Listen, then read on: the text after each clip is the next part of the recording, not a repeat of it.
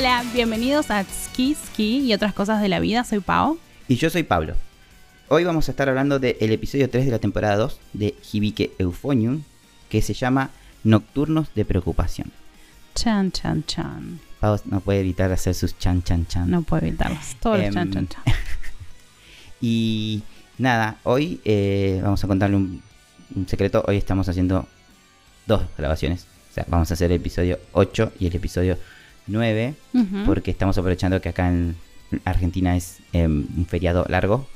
Dijimos vamos a hacer muchos capítulos, así tenemos para descansar después. Eh, pero hace mucho calor. Hace que mucho calor. No nacimos para hacer podcast con tanto calor. Vamos a hacer em, dos nomás hoy.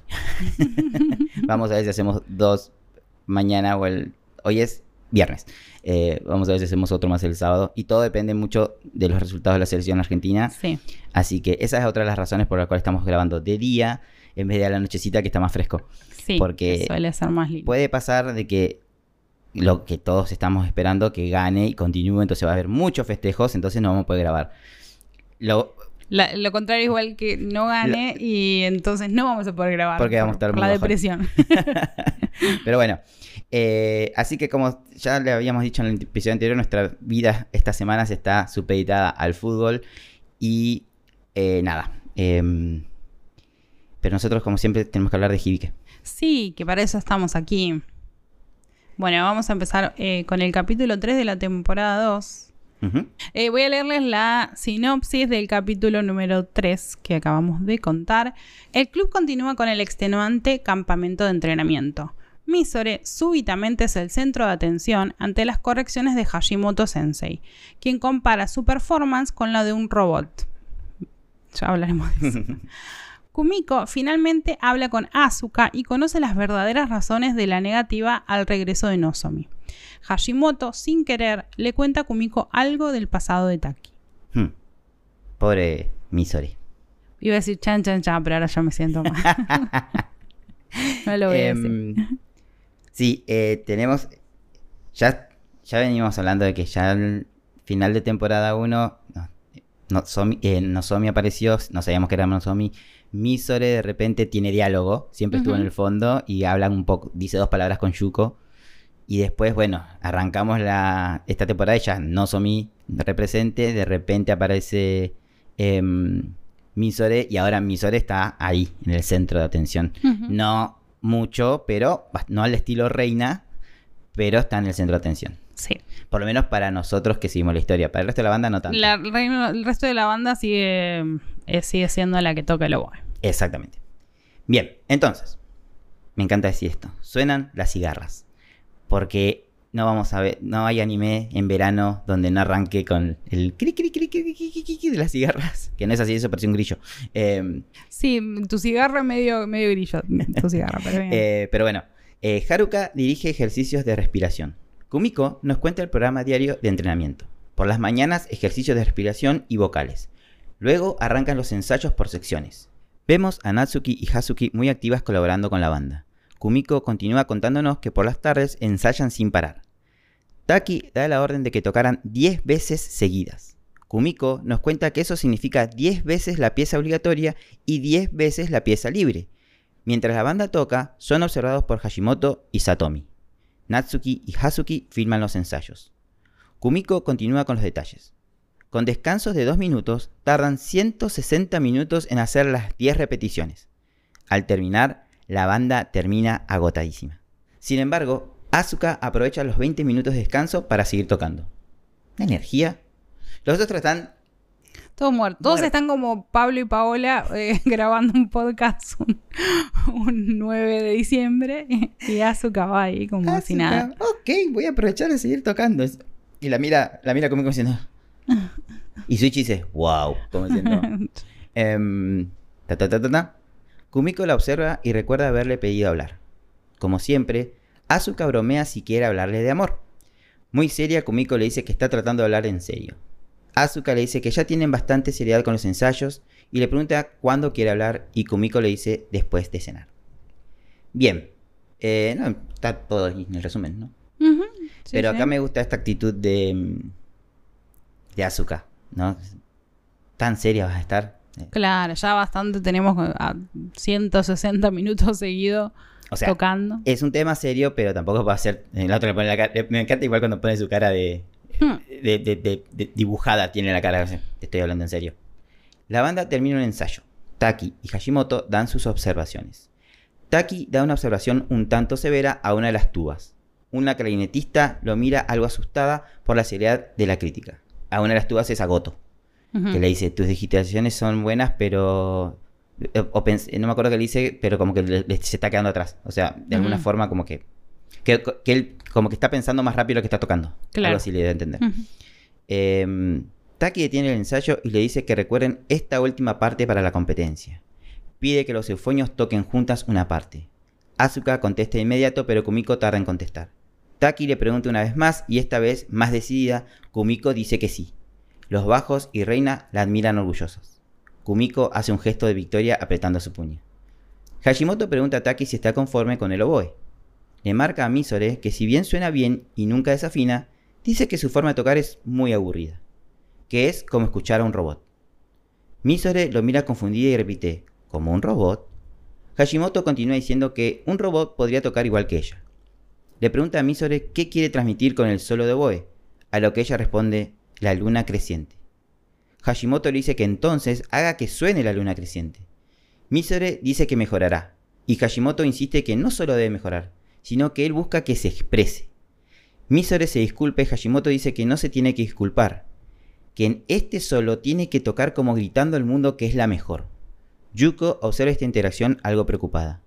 Hashimoto continúa diciendo que debería ser más como la chica de la trompeta, señalando a Reina. Hashimoto dice que no solo deben tocar bien, sino que deben expresarse, que deben encontrarlo en este entrenamiento. Esa expresión es lo que los va a hacer estar entre los mejores. Taki felicita las palabras de Hashimoto. Continúa en el ensayo, Misore queda preocupada. Un poco fuerte eso de decirle a alguien, sonás como un robot. Eh, no sé. Sí. Ya vamos a ir viendo un poco más de la relación de... eh, perdón, estoy adelantando un capítulo, entonces como que me cuesta no olvidarme de que existe. Vamos a ver un poco más adelante, pero me parece que fue muy duro. Innecesariamente duro. Creo que, como es él, que es muy directo, no, no, no- no se anda con sutilezas. es- También me parece un poco la personalidad de Hashimoto. Pero creo que, es lo que a lo que está diciendo no es como un, un insulto, sino que, si po- hablando de hoy en día la tecnología, hay computadores y demás que hacen, reproducen sonidos y demás. Y es como que viene de ese lado, pero sí, a- decirle a una chica que encima es re introvertida. Claro, que así, nunca, nunca participa mucho, Em, como que... También pero- él tampoco sabe eso de ella, Claro. pero igual. ujú, que si estás en este, eh, en ese trabajo, en ese rol, tenés que Sí, por eso que Yuko se preocupa un poco porque sabía- ella sabe cómo es. Ujú. Y. O sea, es entendible que quiere motivarla. eh, Después vienen las palabras de motivación. Cuando le dice que tiene que expresarse y que tiene que Claro. sacar. Ah, la- esa parte está bien, está Claro, perfecta. eh, la parte sí. de donde sonás como un robot, eh, no sé, despertate, una cosa así, amiga, no. Esa parte que es más tierno. Sí. Eh, ti, ti, ti, ti, ti, ti. Kumiko, agotada, se acuesta en su futón. Reina le dice que se perderá a la hora del baño. Ambas se están cambiando y escuchan a Yuko hablar con Misore. Kumiko se asoma a ver.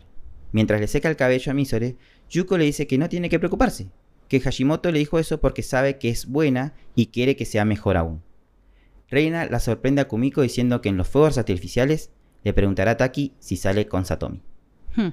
Quiere saber cómo va a ser esa conversación. Sí. Porque Reina tampoco es la reina de las sutilezas, así que no sé cómo le voy a ir a preguntar a Taki si está saliendo con, con Satomi. No, no puede terminar bien eso. Para nada. Va, no sé, no nos adelantemos, no nos adelantemos. Pero cuando dijo eso, digo, pero hay formas de saber sin ser tan directa. ¿Y por qué preguntarle? Aparte. Sí. Bueno, no, ya no hablemos. No, no, no. Estoy, estoy, estoy midiéndome, no sé si lo notas. sí, yo también. En el gran comedor, la banda cena. Midori también festeja el menú de la cena. Ella, todo le encanta. Kumiko piensa en Reina y su drama con Taki. Asuka la vuelve a la realidad preguntándole si quiere que la espere. Termina la cena. Asuka y Kumiko están solas.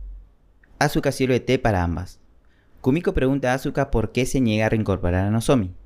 Asuka pregunta a Kumiko por qué debe saberlo. Y esta contesta que le prometió a Nozomi que le iba a preguntar la razón. Asuka se sorprende de que Kumiko haya hecho eso. Le dice que no debería hacer esas promesas. que le puede contar, pero solo le va a traer problemas. Si le dice la verdadera razón, Kumiko se va a sentir fatal. Kumiko insiste, y Asuka le dice que es inteligente y tonta al mismo tiempo por querer saberlo. En resumen, Asuka se opone al regreso de Nozomi porque Misore no soporta su presencia, que tiene una especie de trauma, que Nozomi no sabe de eso y aún cree que Misore es su querida amiga del secundario. Asuka dice que no podría ser tan cruel de decirle la verdad a Nozomi. Como Misore es el único boe, no pueden dejar que abandone la banda, y por eso no es tan difícil de entender a quién de las dos elegirían. Kumiko está sorprendida y algo estupefacta.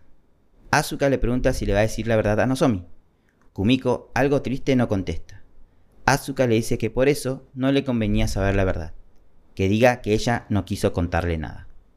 Bueno, sabemos la verdad y acá es algo que siempre digo, si esta gente hablara y se comunicara, no tendríamos, los dramas que hay. Sí, totalmente. O sea, no tendríamos la historia, ¿no? O sea, pero cierto, es tanto sentarse en una mesa cuatro personas Sí, porque no es que tenés que ir a decirle a Nozomi, mirá, eh, cada vez que te ve esta chica vomita, no hace falta. Pero podés sentarte y decirle, che, pasó algo con, pasó algo con Misore, porque claramente tiene algo con vos y, está, sí, no se siente bien. Tan fácil como eso. Pero bueno, igual, eh, no le vamos a echar las culpas a Asuka. Ella está haciendo lo mejor que es para la banda.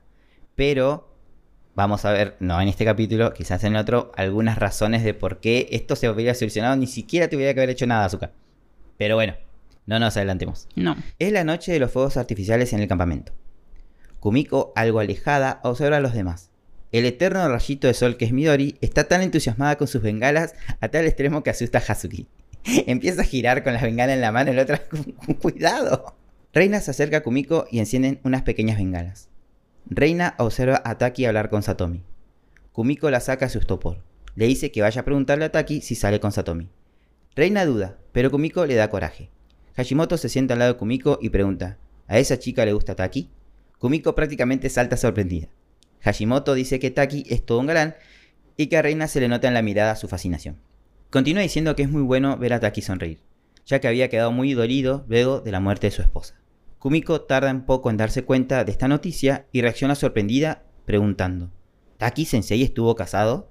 Sí, Kumiko te acaba de decir que perdió a su esposa. Aparte, esto nos da como una pauta bastante grande la diferencia entre las chicas y Taki. O sea, tuvo tiempo de estar casado y ahora de ser viudo, con lo cual, como mínimo, está más cerca de los 30 sí. de lo que pensábamos como originalmente. Mínimo, le lleva 10 años a, las chicas. Como, mínimo. Sí y toda la experiencia de, a ver, ya pasó por la universidad, una vida profesional, casado y viudo, o sea, toda una experiencia de vida. Está más cerca de los 30 que de eh, estar en la secundaria. Pero más allá de edad, hablamos de experiencias de vida. Entonces, como que la esta cuestión que siempre hablamos de que está tan fascinada Reina con él, y es, si nos ponemos, eh, si yo tuviera el papel de aquí, no, ni siquiera me pasaría por el radar una chica que Es que no debería que no debería. Porque de vuelta tiene. Y aparte que si se le declarara reina, le diría, discúlpame, pero es una no puede ser. no es una Pero bueno, eso somos nosotros. No sabemos qué pasa por la mente del escritor que creó estos personajes. Sí, bueno, ya me estás asustando. No, no. Yo, no, yo no sé nada de eso. ¿eh? No sé absolutamente nada. Este, tengo mis esperanzas igual de que las cosas sean como deben ser y no como suelen ser. ok. Hashimoto se da cuenta que habló de más y quiere irse, pero Kumiko lo detiene y le pide por favor que le cuente. Hashimoto cuenta que la esposa de Taki murió hace 5 años. Mientras tanto, alrededor de la fogata, Haruka da inicio al concurso de imitaciones. Un senpai de tercero imita a Taki a la perfección.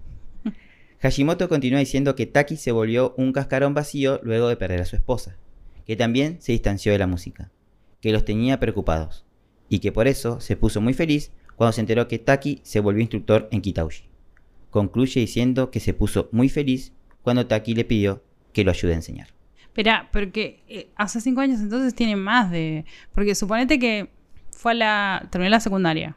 Sí, a los 18. A los 18. Fue a la, a la universidad. Terminó 21, 22. Sí. Suponete que va hacia los, a los piques, está todo bien. En Japón son más ordenaditos que nosotros. Sí. Eh, por ahí tuviera 21 22, se casó. Sí. supongamos que se casó y se murió la, la esposa Algo. inmediatamente. Como mínimo tiene 27 años. Como mínimo, sí. Como mínimo. Ujú. Sí. O se casaron durante la universidad a los 20. Bueno, Terminaron de- 26. 25. Como... Sí, sí, sí.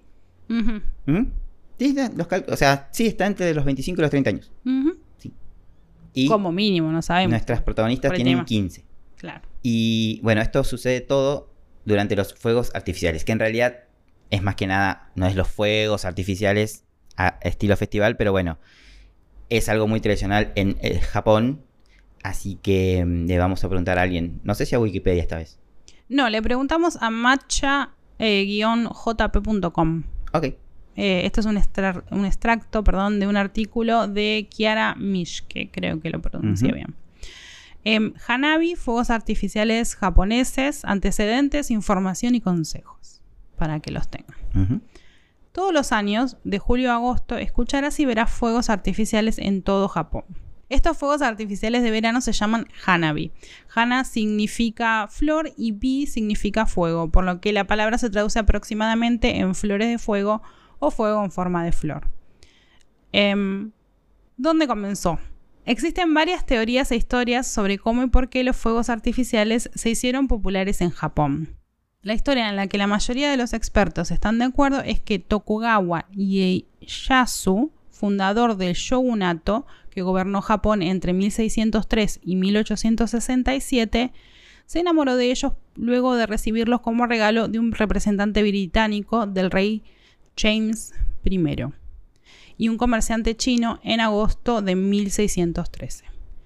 A medida que los fuegos artificiales se hicieron más populares, los señores de Edo, de el Tokio de hoy, disfrutaron de reunirse alrededor del río Sumida para disfrutar de la brisa fresca cerca del río mientras los observaban. Un replanazo. Hoy, la verdad, estoy re de acuerdo con ese, Sí. con ese plan. Eh, la primera exhibición pública de los fuegos artificiales se remonta a 1733, cuando se lanzaron fuegos artificiales alrededor del río Sumida para honrar perdón, a las almas del millón de personas que habían muerto el año anterior debido a la pobreza extrema, así como para brindar entretenimiento al público en general. Esto se convirtió en un evento anual de verano conocido como el Festival de Fuegos Artificiales del Río Sumida, que se celebra cada verano hasta el día de hoy. Hoy en día muchos distritos de todo Japón organizan su propio festival de verano de fuegos artificiales. ¿Qué hace que los fuegos artificiales japoneses sean tan únicos, Pablo? Te lo voy a contar yo, no me digas nada, no te preocupes. En la mayoría de los lugares del mundo se lanzan fuegos artificiales para celebrar un evento especial. En Japón se utilizan principalmente para disfrutar sin ningún motivo especial. Muchas personas consideran que ver los fuegos artificiales en el verano es equivalente a ver los cerezos en flor de la primavera. Son considerados como una experiencia de belleza fugaz para ser disfrutada con amigos o seres queridos. Tú comes, bebes y hablas mientras observas las flores en el cielo. Otra diferencia es la duración de la exhibición de los fuegos artificiales. Como el evento principal es el Hanabi, puede durar hasta dos horas. La duración depende de la ubicación y el tamaño del evento. Los eventos de Hanabi menos conocidos tienden a ser más cortos. Si estás en Japón durante la temporada de Hanabi, asegúrate de visitar al menos uno de estos populares festivales de fuegos artificiales.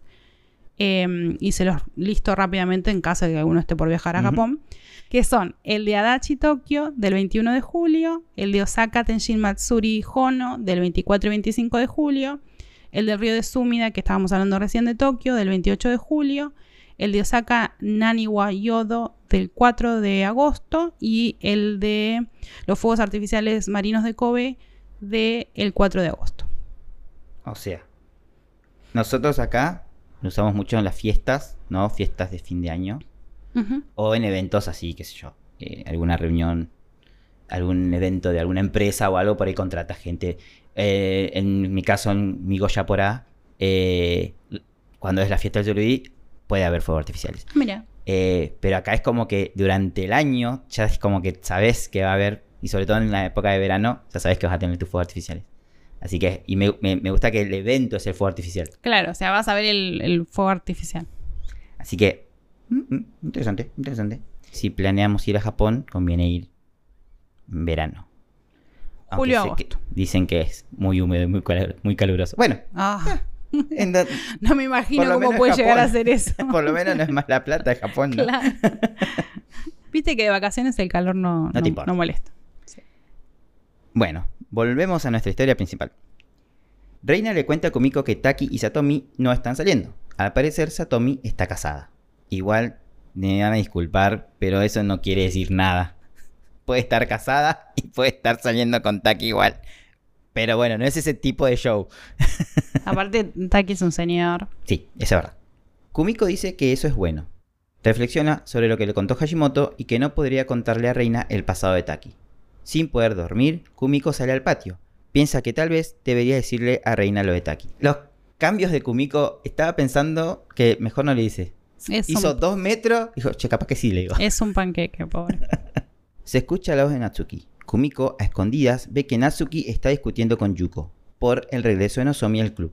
Natsuki se da cuenta que hay otra razón, además de la que suponen que es para no revolver las cosas. Yuko se da cuenta que Kumiko está espiando y da por terminada la discusión con Natsuki diciéndole que deje de indagar, que solo va a causar un problema mayor.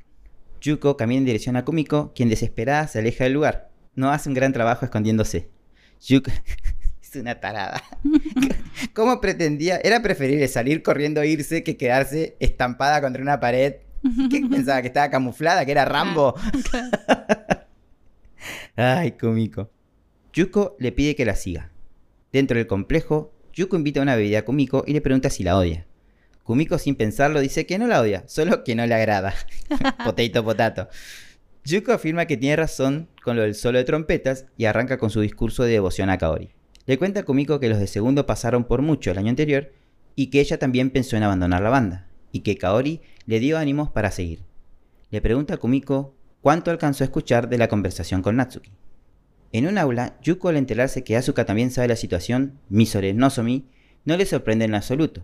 Le advierte a Kumiko que no le diga nada a Natsuki, que está muy empecinada en ayudar a Nozomi. Yuko cree que Natsuki no sabría qué hacer si se entera de lo de Misore. Se nota una sincera preocupación de Yuko. Kumiko le pregunta si detesta las competencias. Yuko confiesa que no quedó conforme con el resultado de su última competencia, aludiendo a Minami, que sí, que competir puede ser frustrante, pero eso pasa porque perdieron. Si hubieran ganado, no se quejaría. Da cuenta del estado de la banda y que como los jueces suelen ser bastante crueles, que solo le importa el resultado final y no el entrenamiento y el esfuerzo. Kumiko le pregunta si cree que las competencias deberían existir. Esto viene a lo que estuve hablando con Misore hace un capítulo atrás, ¿no? Yuko dice que lo ha pensado, pero si debieran elegir entre competir y divertirse, elegiría competir. Odiaba cómo los de tercero holgazaneaban y aún así competían, ignorando el esfuerzo de los de primero. Yuko continúa diciendo que si aspiran a las nacionales, solo deben tocar las mejores. Kumiko le va a decir que entonces está bien que toque Reina, pero Yuko la interrumpe diciendo que si quieren competir, deben aspirar al oro. Y me gusta porque ya, entonces como que le está dando la razón y de repente le cortó la conversación y se fue. y acá volvemos a tener la más de, de Yuko que, que veníamos diciendo que menos mal que tiene un poco más porque nos hubiera quedado como creando líos de Sí, la dramática. la, del- dramática, la sí. dramática. La oreja de la senpai. Claro, sí. Igual creo que no me voy a adelantar, pero mm, me está cayendo mejor Yuko ahora porque es como que la estoy viendo. Eso que no es, no es ganas de armar drama, sino que está tratando de apoyar a gente que ella quiere y Claro. bueno, a veces le sale bien y a veces no tan. Y es también cómo se, se usan los personajes. Cuando fue el drama de las trompetas, ella fue un detonante. Ella. Creó, ella armó la situación y eso dio lugar a todo el drama. que- O sea, ella fue como un objeto, un- una excusa para el, para el desarrollo dramático. Claro, Acá la vemos más como persona. claro. Que es lo que nos pasaba también con Reina al principio. Reina era Claro. la diosa que tocaba la trompeta. Después Claro. no, es una piba. Ahora es reina. es, espe- es especial, es espectacular, pero tiene sus defectos y tiene sus virtudes. Es humana. Y esto también lo, lo mismo que pasa con Yuko. Creo que lo que tiene Yuko también es que es algo que dicen de Natsuki, que es demasiado sincera. Yuko también es bastante sincera. Entonces, como que no son las personas que se guardan las cosas. Sí, no, no, totalmente. Kumiko vuelve a su habitación, se acuesta y Reina le pregunta dónde estaba. Kumiko dice que atendía unos asuntos y Reina cree que es por Suichi. A lo que Kumiko le dice que él no tiene nada que ver. Sí, Reina, basta con Suichi. De- déjenlo en paz a Switchy, déjenla en paz a Kumiko con el tema Switchy. Y déjenme a mí en paz con el tema Sí, Switch. déjenos tranquilos a los espectadores con Switch. y- Ya fue. Pi, pi, pi. Otra vez tocan el tema de si las competencias deberían existir. En resumen, Reina dice que solo los ganadores pueden criticar el método de calificación, que los que no son suficientemente buenos se quejan por frustración, y que a ellos no les gusta más que esforzarse para mejorar, que además no tendrán tantas oportunidades de poder tocar ante tanta gente. A ella le gustan las competencias. Trata de verles el lado positivo. Reina sonríe tiernamente. Kumiko dice, es verdad. Mirando al techo, también sonríe. Voltea para mirar a Reina, quien se ha dormido. Em, ¿Vos cómo te sentís? ¿Has competido en algo alguna vez? Eh, no, porque yo soy muy, muy de tercero, ¿viste? no me no. Ya sí es demasiado trabajo, no. no me- Claro, no yo no he competido. Yo he he hecho competencias, ha sido grupales, o sea, deportivas, Ujú. volei, fútbol, básquet, y después individuales en 100 metros y 300 metros. Igual, igual me parece que es muy diferente Pero, claro. competir en grupo que Por competir eso- individualmente, ¿no? Eh, sí, pero acá siempre depende del resultado que vos obtenés directamente, no es de la opinión de otro. O sea, si yo salí tercero, salí tercero, claro, porque quedé detrás de dos personas. Claro, es no así. es- Ganaste no es la final, evaluación sos campeón. subjetiva Exactamente. sobre tu, Entonces, tu performance. Por eso es que está esto de las chicas. Deberían existir las competencias, pero Reina, como dice, le da lado positivo. Nosotros no vamos a poder tocar a un público general porque sí. Pero estamos yendo a un escenario grande, dos, Claro. una vez ya en. Kioto. Van ahora por segunda vez a Kansai. Y si pasan ahí, van a las nacionales. O sea, sí, por ahí perdemos. Es frustrante, pero estamos haciendo ver nuestra música. Que a veces como no tenés que preocuparte. Tenés que ser el mejor y querer aspirar a ese resultado final, pero que ese que no si no ganas el oro no te pongas mal porque Ujú. demostraste todo y la gente te escuchó. Así que ese es bastante darle el lado positivo a las competencias, ¿no? Igual yo no podría. No, no. La Igual- personalidad de ciertas personas Yo como que nos incluyen. eh, creador, como nosotros, como creadores de contenido, y yo que también hago eh, cosas audiovisuales más, mucho del resultado final depende de cómo... A nosotros, en lo que estamos haciendo, nos evalúan de lo mismo Claro. que evalúan los jueces. Sí, El resultado final depende si te escuchan o si te ven. Si la gente Sí. va al cine a ver tu película y si los críticos apoyan tu, tu expresión artística. Así que te- me siento, pero la idea que te detrás de todo, nosotros queremos hacer esa obra. Y eso es lo que nos importa más que nada. Yo, yo creo que la forma más sana de lidiar con ese tipo de cosas es.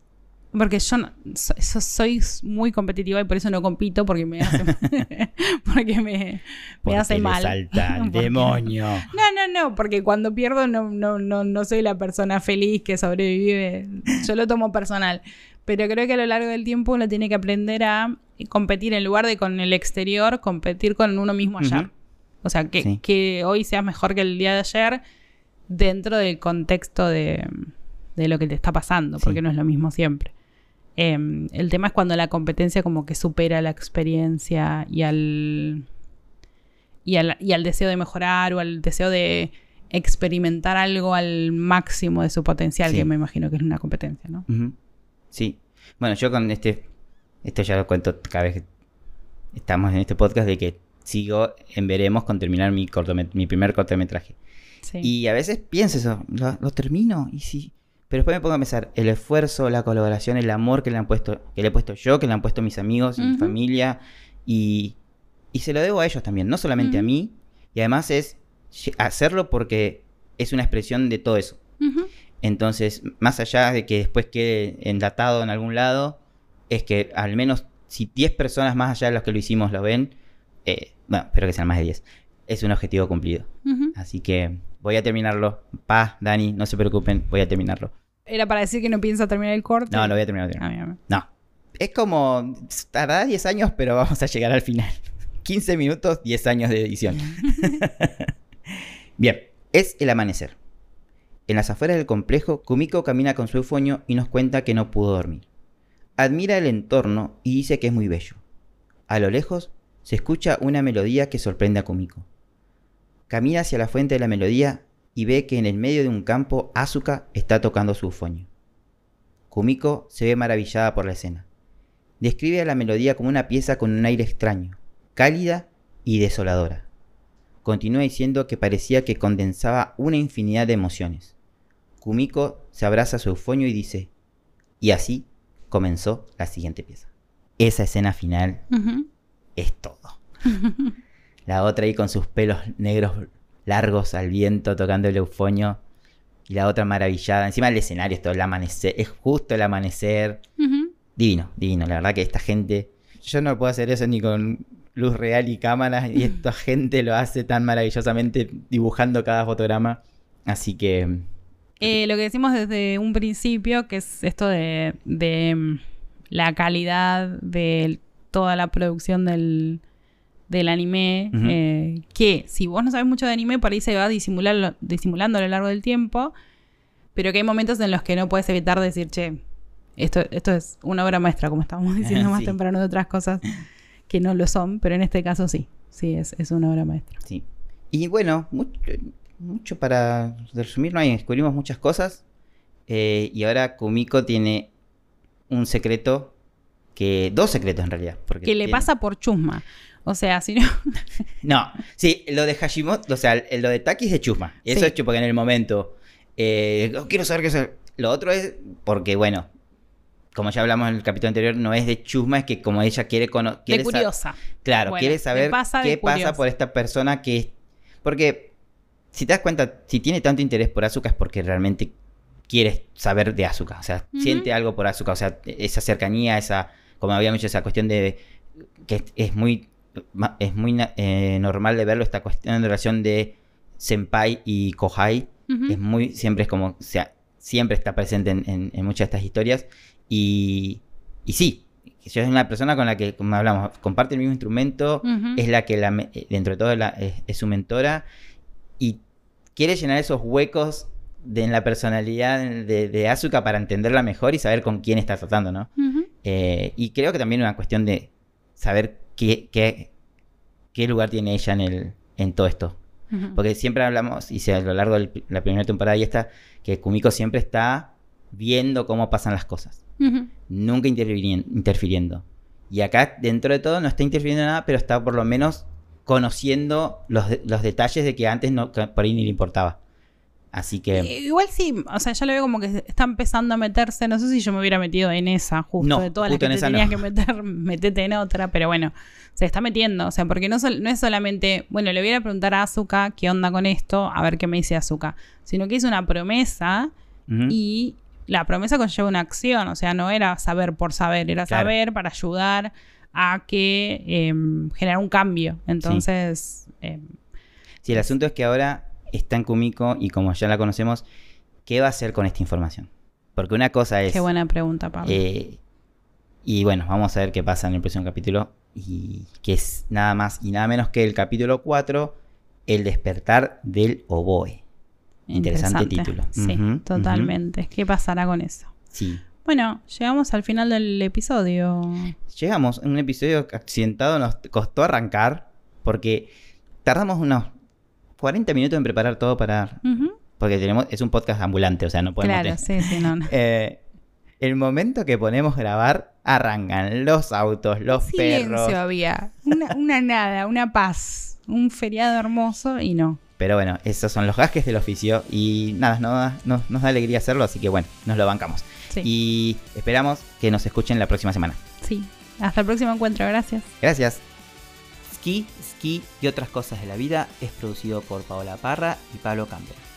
Música original por Rafael Garritano. Arte Natalia Caribe. Recuerden contactarnos a ski.ski.podcast.gmail.com o a nuestro Instagram ski.ski.podcast. Gracias por escucharnos.